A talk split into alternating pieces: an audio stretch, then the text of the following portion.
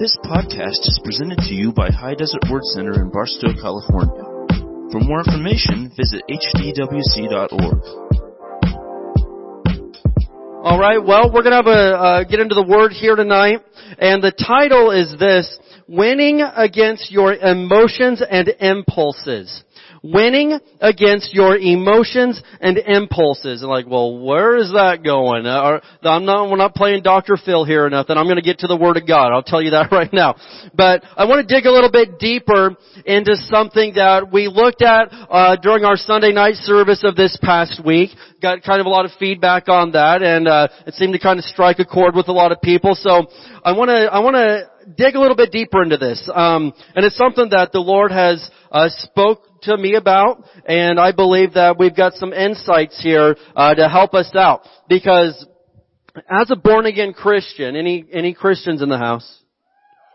Or the real deal, right? Not fakers, right? Okay. So as a Christian, we are not called to live and base our life and our decisions off of what mood we are in that day. That's an extremely unstable way to live your life. And, and, and, and on top of that, well, let's just explain a little bit more. So as a, as a human being, you know, this is review for a lot of us, but we are made in the image of God according to Genesis 1:26. So that means we are a three-part being just like God is, right? We got God the Father, Son, Holy Spirit. He's a holy trinity. We're made in His image and we are spirit, soul, and body. And you see that phrase repeated over and over again, Old Testament to New Testament, spirit, soul, and body. And that is what makes up a human being, alright? Now, the most essential part of who you are is your spirit. Because when you die, your body stays here on earth and your spirit either goes to heaven if you've received Jesus as your Lord and Savior, or it goes to hell if you have rejected Jesus as your Lord and Savior. And then there is the third part of you, that's your soul, which upon further biblical study would consist of your mind, your will, and your emotions. So, as a Christian, the absolute most wonderful, surefire way to make my decisions and to live my life is based upon my heart and my spirit. Because if I'm a Christian, my spirit is born again. It is, it is made perfect. It, it, it is righteous. We have become the righteousness of God in Christ Jesus. And so some people are like, well, I would never call myself righteous. I'll say it all day long because the Bible called me that. That's not conceited and arrogant. The Bible says in uh, 2 Corinthians 5 that you have been made the righteousness of God in Christ Jesus. That's talking about my spirit. Now, my body, I still have to control my body, don't I? I can't, you know, I, I can't, I, I can't expect Jesus to come down like we said Sunday night. I can't expect Jesus to come down and slap the Big Mac out of my hands and say, get on the treadmill, fatty, what's wrong with you? No. I've got to make that decision and say, I'm going to push away and I'm going to control what my body does. Now I also don't expect Jesus to come in and control all of my emotions. I have to make a decision and an effort through the Word of God with His help to control my emotions. I am no longer allowed to just fly off the handle when you make me mad and physically attack you. That is frowned upon in general society and is especially frowned upon in the kingdom of God. I can no longer say, well, I hate him because he said that about me, so now I just flat out hate his guts. I want him to go burn. A Christian would never say something like that. That is somebody that is totally uh, living their life based on their emotions. And here's the thing about emotions. They are a very unstable part of the, just the average human being, but for some people, especially more than others, alright, they are extremely unstable emotionally. And so somebody that, you know, they find themselves having extreme ups and downs, listen, God will help us get through that, and I understand that some people are born predispositioned in certain ways, but the fact of the matter is this, God is not going to lower His standards just for you. Now I read recently how many school districts across the United States are lowering their, their academic standards because they feel it's unfair to hold everybody to the same standard because some kids are poor, some kids are rich, some kids are whatever, and some kids, so we'll just lower the standard for everybody and however you feel about that, I don't really feel it's the best thing. I think we should just bring everybody up to a good high level and thrive and succeed, my personal opinion, but you know, you do you. But at the same time, I'll tell you this much though. With the Word of God and in God's kingdom, He is never going to lower the standard just for you and say, well, I know it's really hard for her to not, you know, have fits of rage and anger, so I'll just make it to where that Bible verse doesn't apply to her anymore, but it does apply to everybody else. Because it's a struggle for her, I can't apply. God is not going to lower the standards, so what does that mean? I'm gonna have to raise my standards. And, and why is that because God's a bully and God's mean? No, God is good. God is just. God is holy. And God knows that if I will raise my life to His standards, I will be blessed in ways that I never even knew possible. I will have an incredible life if I will change to be like Him instead of standing there and pouting and demanding that God change to be more like me. And sad as it is, there's a lot of people that feel that way and live their lives that way, and it always ends in disaster. Why would the perfect one have to change to be like the imperfect ones?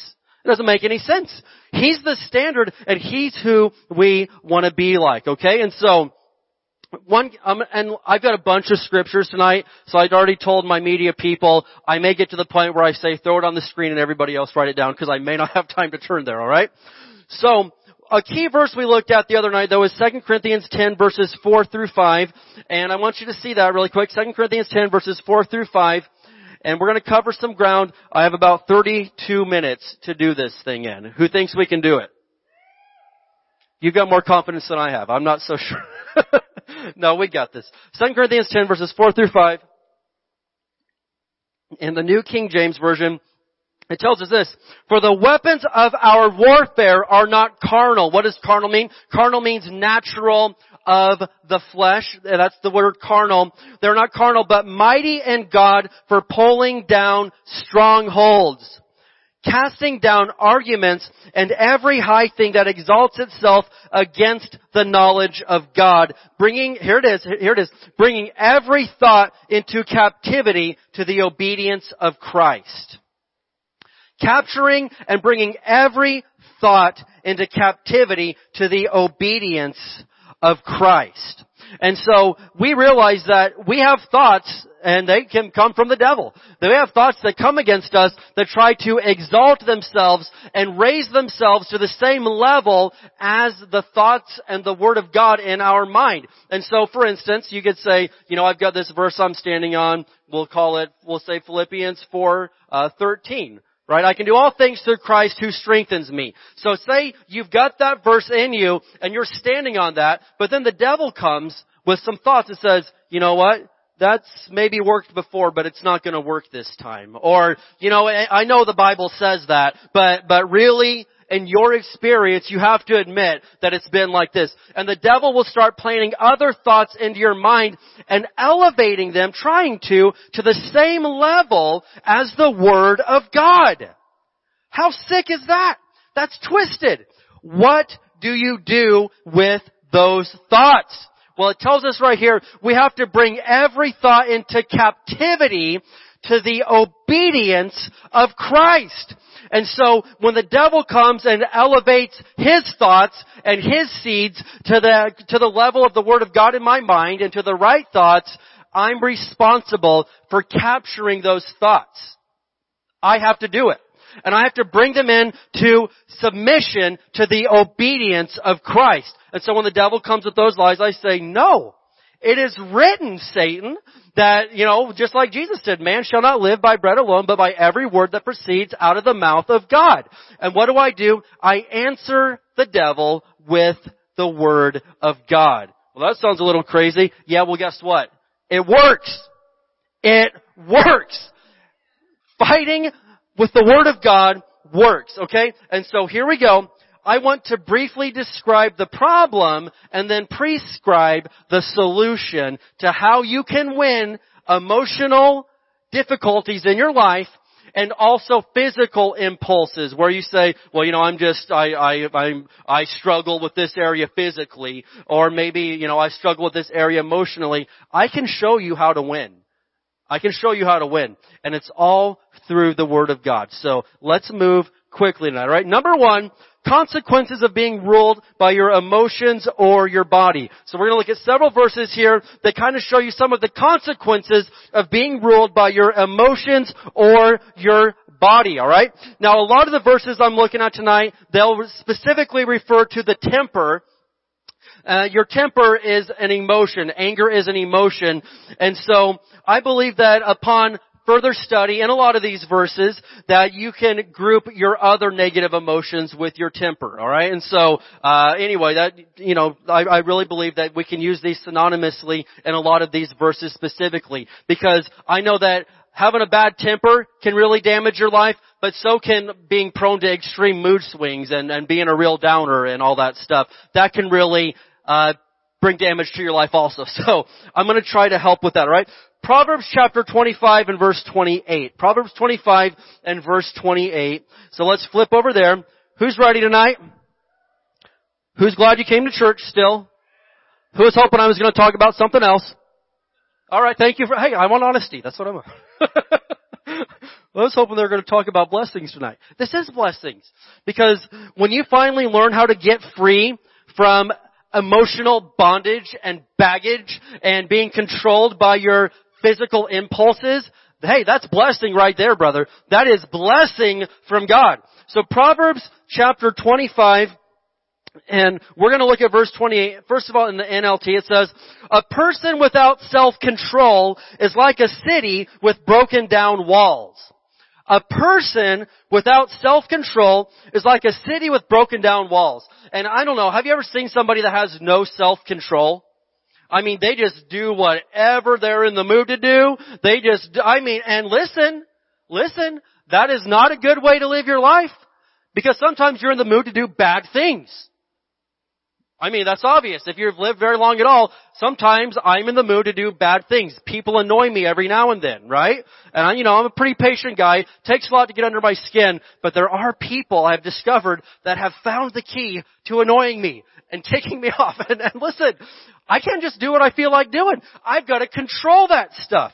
And so, a person without self-control is like a city with broken down walls. Let me read that in the Passion Translation. It takes it a step further. Look at this. Throw that up there. If you live without restraint and are unable to control your temper, or I'm going to say your emotions, you're as helpless as a city with broken down defenses open to attack.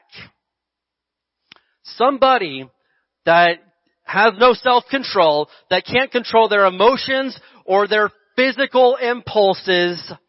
They are, a couple key words here, helpless, and this one, open to attack. And here's where we find, you know, listen, I've, I've been doing the pastor thing actually two Sundays from now will be 14 years full time, alright? 14 years, and I feel like, I feel like that's been a little bit of time, alright? I've learned a couple of things. Some, a few of you remember when I came here at the age of 20 with a mop top, I looked like Shaggy from Scooby-Doo, and I was the youth pastor for about, for a long time, alright? And so I, you know, I have learned a couple of things in those 14 years. Now one thing that I see continuously is people coming and, and wanting to talk and saying, you know, I don't know what the Word of God promises that He'll protect me. He promises that, you know, no evil will befall me, no, no, no weapon can be formed against me, and I just don't know why none of that happens. Well, here's the key right here.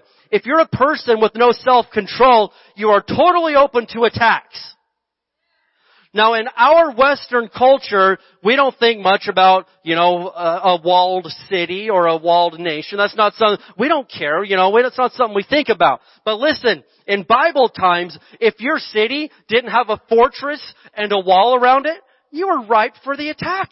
There's always an enemy king. The Amalekites, the Canaanites, the Philistines. They, they're like, hey man, look at these guys. They aren't even smart enough to put up a wall around their city. Let's just go in. They would plunder your village, raid everything you had, rob you, and then move on. So, when they wrote this proverb and they said, imagine this, somebody with no self-control, that's as stupid as somebody that builds a city and doesn't build a wall around it. The people back then would have been like, oh my gosh, who would do something like that? And so for us, we've got to realize that we are vulnerable and open to attack from the enemy and from everywhere else if we do not have self-control. Well, it's easy for you to say because I just don't have any. Are you a Christian? If the answer to that is yes, then you do have self-control. Galatians 5 tells us, verse 23, that one of the fruits of the Spirit is literally self-control. So to say that, well, I'm born again, but I don't have self-control, one of those statements is a lie. And the answer is this, you do have it. But it does take a certain amount of you choosing to live according to your spirit and not according to your emotions and to your flesh. Also, 2 Timothy 1 7 tells us, for God has not given us a spirit of fear, but of power, love, and a sound mind. And so don't go around saying dumb things like, I'm just crazy, I'm losing it. I wouldn't say that for all the tea in China. I wouldn't, hopefully that's not offensive to say anymore. That's offensive, I apologize. I wouldn't, I wouldn't take that for all the stimulus checks in the United States of America. I wouldn't say anything like that. That's stupid because the Word of God tells me that He has given me power. So I don't say that I'm weak. I'm powerful. Not because of me, but because of Him. He's given me power, love, so I can love people, and He has given me a sound mind. I am not crazy.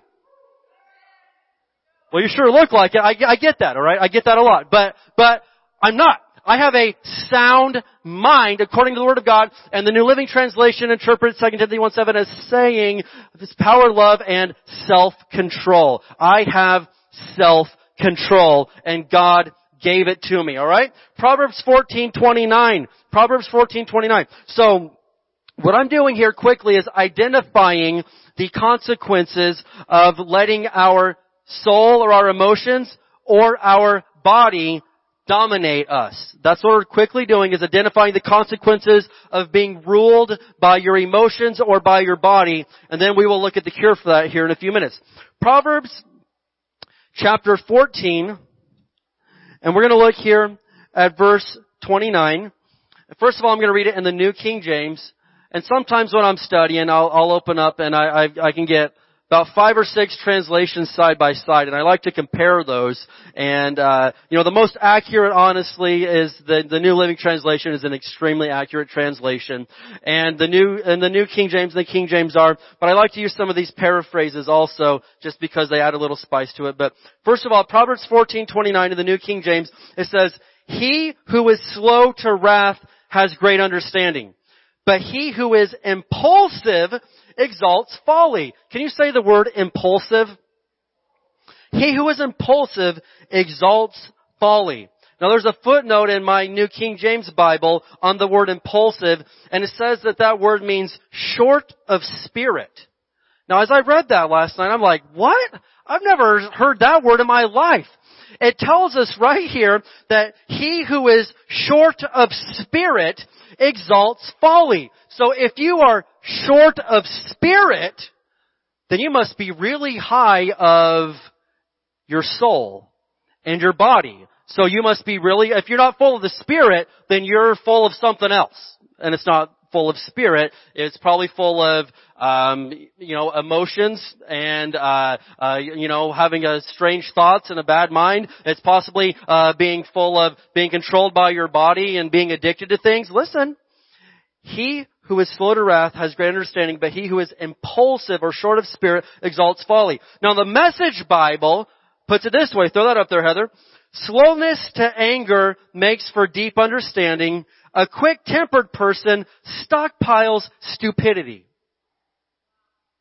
Now, now that may not sound like a very friendly or kind verse, but it tells, and I, you know, I just think that's an interesting way of putting it, but a quick-tempered or a quick emotional person stockpiles stupidity. Now I can look at that because I have been that person, and I can look back at my points in my life and be like, why did I make that decision? That was so stupid. Well, if, if I look back, I'm like, wait a minute, I had a whole stockpile of stupidity back then. I did all sorts of things. I mean, come on. I, I, you know, back in the late 90s, I had the whole bleach blonde hair. What was up with that? Nobody told me. I thought it looked good.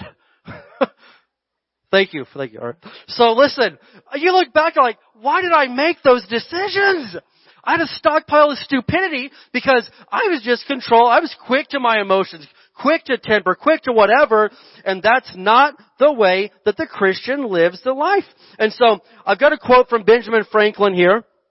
He said, whatever is begun in anger ends in shame. I put that picture up there in case you wondered what he looked like. That's what he looks like. Couldn't find any other pictures of him, so you'll see him right there, right? Just grab that out of my wallet.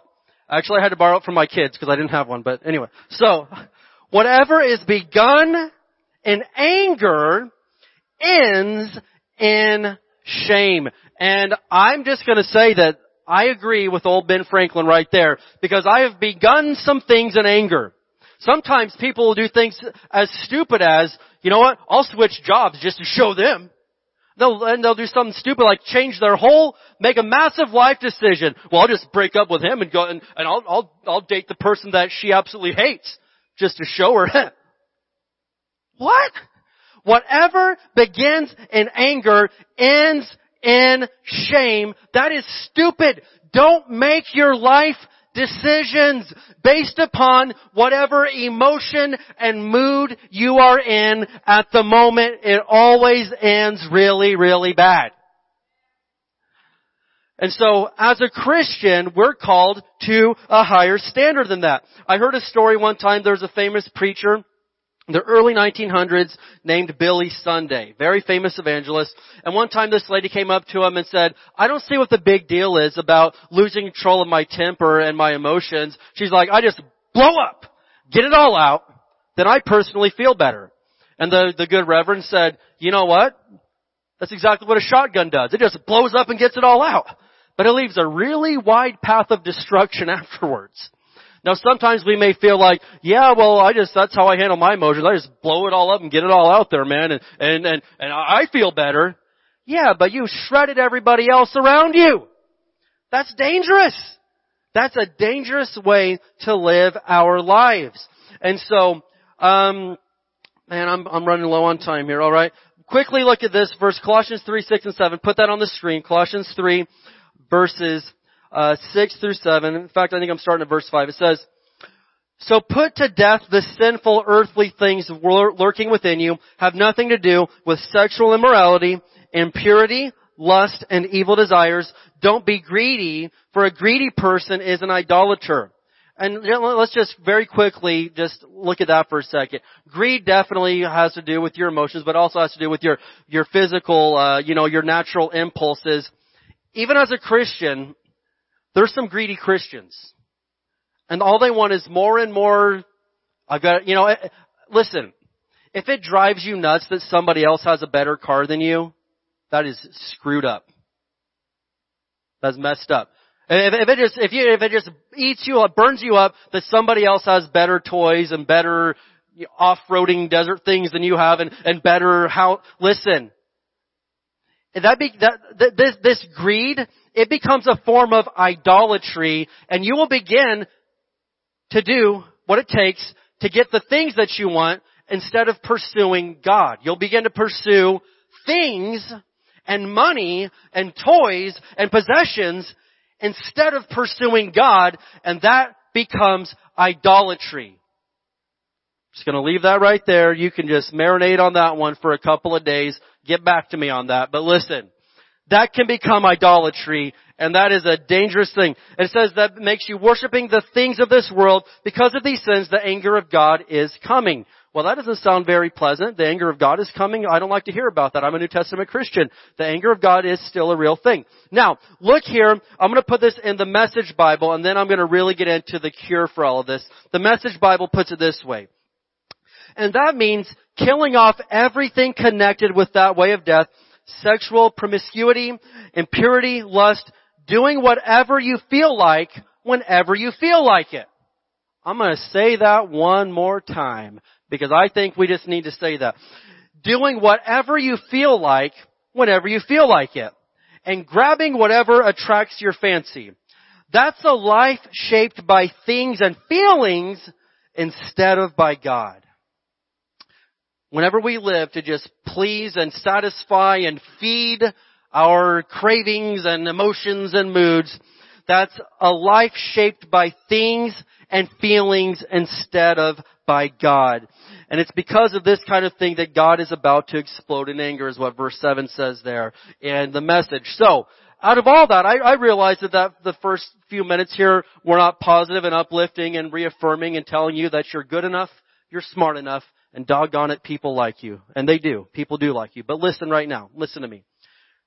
We've identified that it's a, it brings the curse upon our life to not live according to our spirit. So, let's take the next few minutes and I'm going to show you from the Bible how to be controlled by your spirit and not by your body or your soul.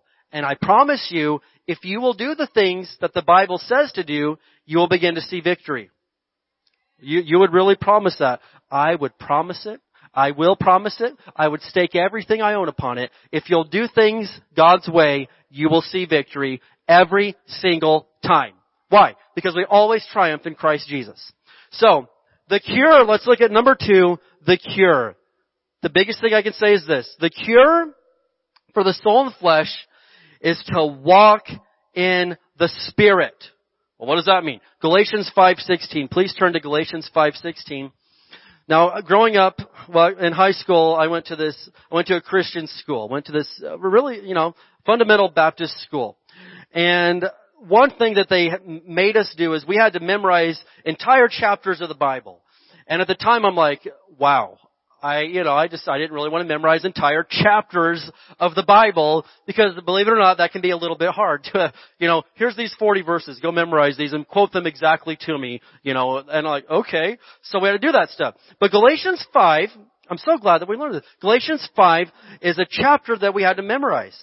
And verse 16, I remember it so vividly my Bible teacher, the pastor of that Baptist church, drilling this verse into our young minds every morning for a whole semester. Galatians 5:16 New King James, I say then, walk in the spirit and you shall not fulfill the lust of the flesh.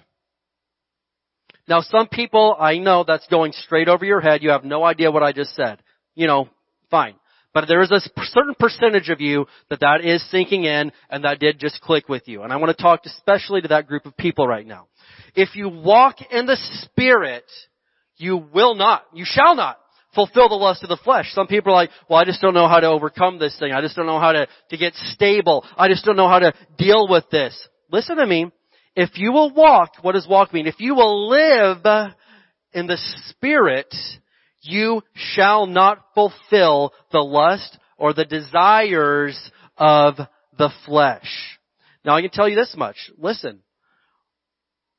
Anytime that I am absolutely immersed and living my life according to the Word of God and doing things His way, I'm extremely strong. And it's not because of me, it's because of God. And I don't give in to the lust of the flesh. The devil can tempt me to eat an extra Twinkie and I say, no! Get that out of here. The devil can tempt me to do other stupid things, to blow up on somebody, to whatever. And if I'm walking in the Word of God, the devil can tempt me with depression. It's gonna be one of those days, man. Yeah, it is. It is gonna be one of those days. One of those awesome days, cause I'm a child of God, brother! I'm a son of God, man. Every day is a winner for me. Every day, every day is a winner for me because I am a son of God Almighty. Well, you know, I mean, I've been adopted into the family. Listen. Then the devil tries to come and yeah, he tries to come and bring depression or, or the, you know, the blues or the downs or the blahs and he tries to knock on my door, but I answer with the word of God. And if I am walking in the spirit, I don't give in to that junk. Ever! If you walk in the Spirit, you shall not fulfill the lust of the flesh, and you're not going to fulfill the lust and the temptations of the soul or the emotions either. So how, you know, it's one thing for a preacher to say, just walk in the Spirit, but how do you walk in the Spirit? Well, there's several things I could say about this, but for the sake of my remaining 11 minutes, I will narrow it down to three. Okay? How do you walk in the Spirit? Number one, the Word, and in a minute I'm going to give you several verses on that. Number two, a great way is worship, and I'll give you some verses on that. And number three is praying in the Spirit. And I'm not afraid to say it, I am talking about speaking in tongues. Because I believe in that, and I do that every day, and I realize that some people don't like that, but guess what? It has really changed my life. and it's in the Bible, and I can flat out prove it. But anyway, so how do you walk in the Spirit? These are just three ways and you can definitely write in your notes there are several other great ways, but three ways we'll talk about the Word, alright? So let's look at Psalm 119. Psalm 119, the longest chapter in the Bible. Psalm 119 is the longest chapter in the Bible. Psalm 117 is the shortest chapter in the Bible. And Psalm 118 is the middle chapter of the entire Bible. So it's kind of an interesting little uh, alleyway of scripture right here. But Psalm 119, and we're going to look at verse 25. Now, I'm going to look at three verses here. Write them down or try to follow along with me. Psalm 119 verse 25, talking about, uh, this is King David wrote this. And, and, and you gotta understand, if, as you study the Psalms, David was an emotional guy. He, you know, and um, he was a musician, and musicians oftentimes tend to be, you know, real like, hey, you know, like my brother, for instance, Josh. He's all over the place. You can't ever predict this guy. He's everywhere. So, I'm kidding. I'm kidding. You guys, you guys think we're actually mean to each other. We love each other. But anyway, but a lot of times, you know, David was one of those guys. He'd be, he'd be, he, he was just, he was very passionate about whatever it was that he did. And as you study the Psalms, sometimes you read some of them and you're like, man, he must have really been having a bad day. Cause he'd be like, I weep before you, Lord. I pour it all out. And, and then in other times he's like super up in the air like, man, I could take a whole army just by myself right now. And David was very passionate. But Psalm 119 is a great example of this. Psalm 119 and verse 25 he says, I lie in the dust. Revive me by your word. Right there. Boom. There it is. Revive me by your word. So how can I overcome some emotions? How can I overcome being down? How can I overcome the, the, the attack coming against me? David, right here, he said, here's the problem. I'm lying in the dust right now. I feel so down. But God, revive me by your word and I will tell you right now that God will revive you and lift you up through His word. Guarantee it. You, you have to get a proper appreciation and love for the Word of God. Look at this verse 28, verse 28. He says, I weep with sorrow. Encourage me. How? By giving me a whole bunch of money, God. That would just fix everything. No. Encourage me by your, say it with me, word. Encourage me by your word. And so, if you are somebody that you feel like I, I I'm out of balance, man. I, I don't feel like my spirit is really the part of me that's most in control. David got a hold of this and he let the word of God revive him and encourage him. Now we're going to go all the way to verse 143. Because the entire chapter of Psalm 119 is all about how much David loves the Word of God. He calls it your commands, your law, your decrees, your regulations, your word. He calls it all these synonymous things. But the, he wrote this entire long chapter about how much he loved God's word. So Psalm 119 verse 143, he said, as pressure and stress bear down on me, I find joy in your commands. The word commands right there is absolutely the Word of God. Is there anybody that's ever felt like pressure and stress were bearing down on you? I've had that, man. I've had where it felt like I was in a pressure cooker and everything was coming at me, but David had the answer.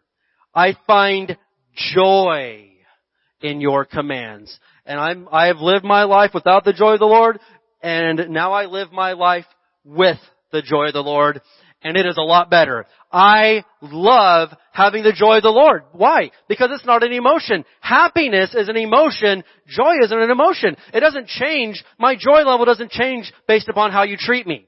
My happiness does, you're mean to me, man, I'm not happy anymore. They don't like me. But my joy level has nothing to do with how you treat me, has nothing to do with how much money I've got in the bank, has nothing to do with my surroundings. I can have joy all the time because it's a spiritual attribute. And if I walk in the spirit, I do not fulfill the lust of the flesh. And I don't give in to impulses and emotions. Alright?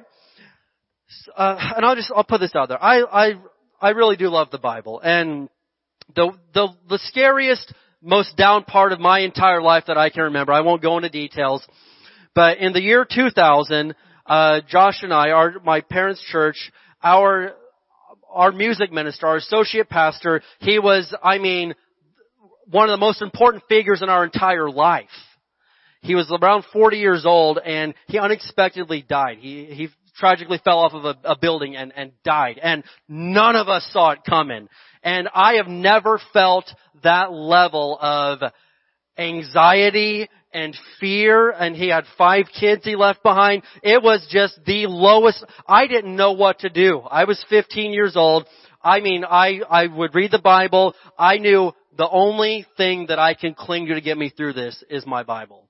Because no one's got any answers. Nobody's got, and I took it so serious at 15 years old, I would take that Bible and I would hold it under my arm when I laid down to go to bed at night. Like, well, what, what good did that do, man? I don't know. But listen, I read the Bible all day. I couldn't read it while I was sleeping, but I took that Bible and I just clung it to my chest all night long and said, oh man, God, I'm just, this is the only thing I knew to show, know to do to show that I'm clinging to you. And listen, the Bible and the Word of God have always been there. It has revived me, encouraged me, strengthened me, brought me joy, and brought me through every low down pressure stress bearing moment. The Word of God. And if you don't take it seriously, then listen, you will never overcome the things that come against you. Uh, the second thing I said regarding walking in the Spirit is worship. Another psalm here is Psalm 42 verse 11. Write that down. Psalm 42 verse 11. David said this, Why am I discouraged? Why is my heart so sad? I will put my hope in God.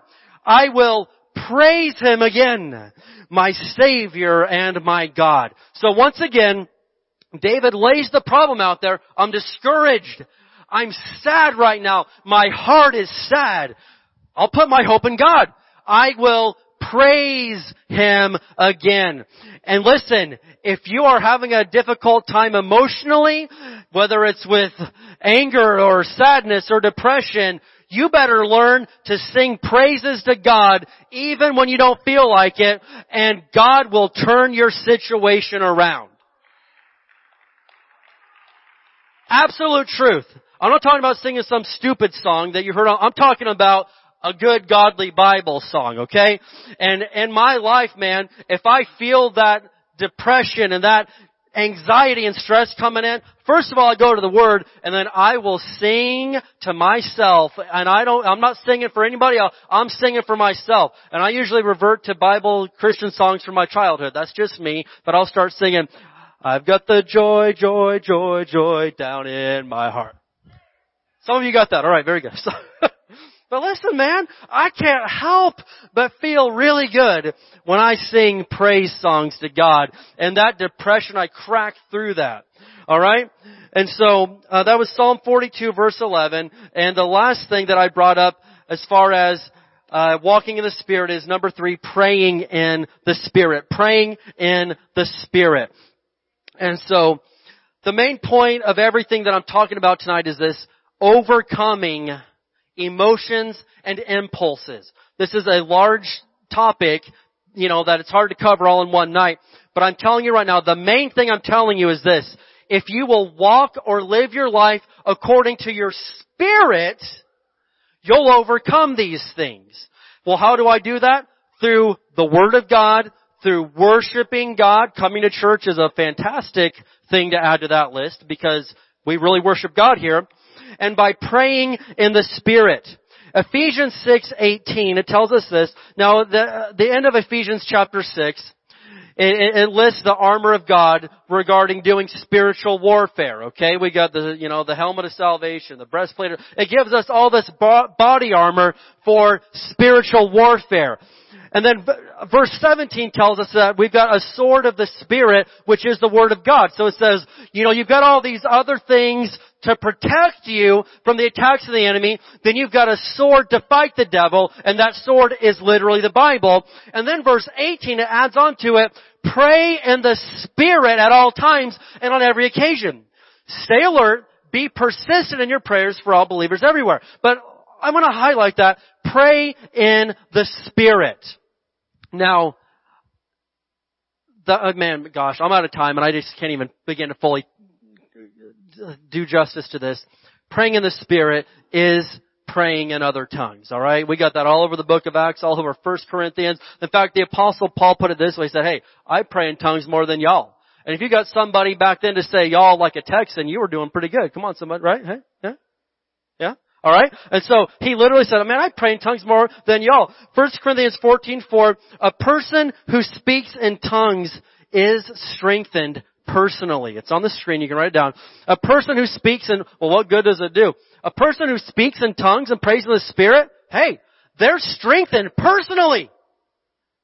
That's one great way to build yourself up and strengthen yourself. Well, I believe it if I had two verses that said that. Well, I've got another one for you. How about Jude verse 20? That was my theme verse personally for 2015. Jude verse 20, New King James, it says, But you, beloved, building yourselves up on your most holy faith, praying in the Holy Spirit. Praying in the Holy, you build yourself up when you pray in the Holy Spirit. And so, in my life, whenever depression or emotions of anger or sadness or doom and gloom, if ever my flesh is trying to say, hey, it's okay, you can eat 6,000 calories a day and that's gonna be alright. That's not good for you, brother. That's, that is not good. You just shove that thing away. You say no. Listen, I can do all things through Christ who strengthens me. Whenever the devil tries to come and get me to be overcome by my emotions or my physical impulses, I can overcome it if I walk in the Spirit. And how do I walk in the Spirit? Hey, I do it by the Word of God, by worshiping God, and by praying in the Spirit. And I could add a whole bunch of things to that, such as going to church, such as uh, obeying God's Word and doing what He tells me to do, such as surrounding myself with biblical, godly friends. Some of you may need to look into some new friends because the current ones are bringing destruction to your life. Anyway, you know, that's, you know, if, you, if that's you, just praise God. Let's speak to you. But listen, I'm trying to help you overcome tonight because believe it or not, I actually care about you and I care about everybody here. I want Christians to be victorious. I see bad things happening in this world and we're not like everybody else. Well, everybody's gonna go through and everybody, no, they don't. No, the Bible says, though a thousand fall at my left hand and ten thousand at my right hand, it shall not come nigh me. I am not like everybody else. I'm not. And neither are you if you're a Christian. And on Sunday I'm going to break this down more, but I've got a covenant with God that guarantees me certain rights and privileges that not everybody else has, so long as I keep my end of the deal. And so listen, don't fall into the lie, well, no, you're, we've all got to go through it and everybody, you don't have to deal with all the same junk that the rest of the world has to deal with. Yes, there are troubles. Yes, there are struggles that come against you, but it does not have to be like it is for everybody else. You're better than that because you're a child of God and not everybody is. Alright? So I want you to overcome. I want you to have an incredible, awesome life. And it is possible here on this earth. You don't have to wait for heaven, though that will be great. You can have a great life right here on earth if you'll do things God's way. So I hope tonight, as we've sped through this whole thing, that you learned some things out of it. You can overcome this thing. You can. But you're going to have to do it His way. Amen? Let's go ahead and stand up together tonight. Praise God. Thank you for listening to this podcast. For more information, visit hdwc.org.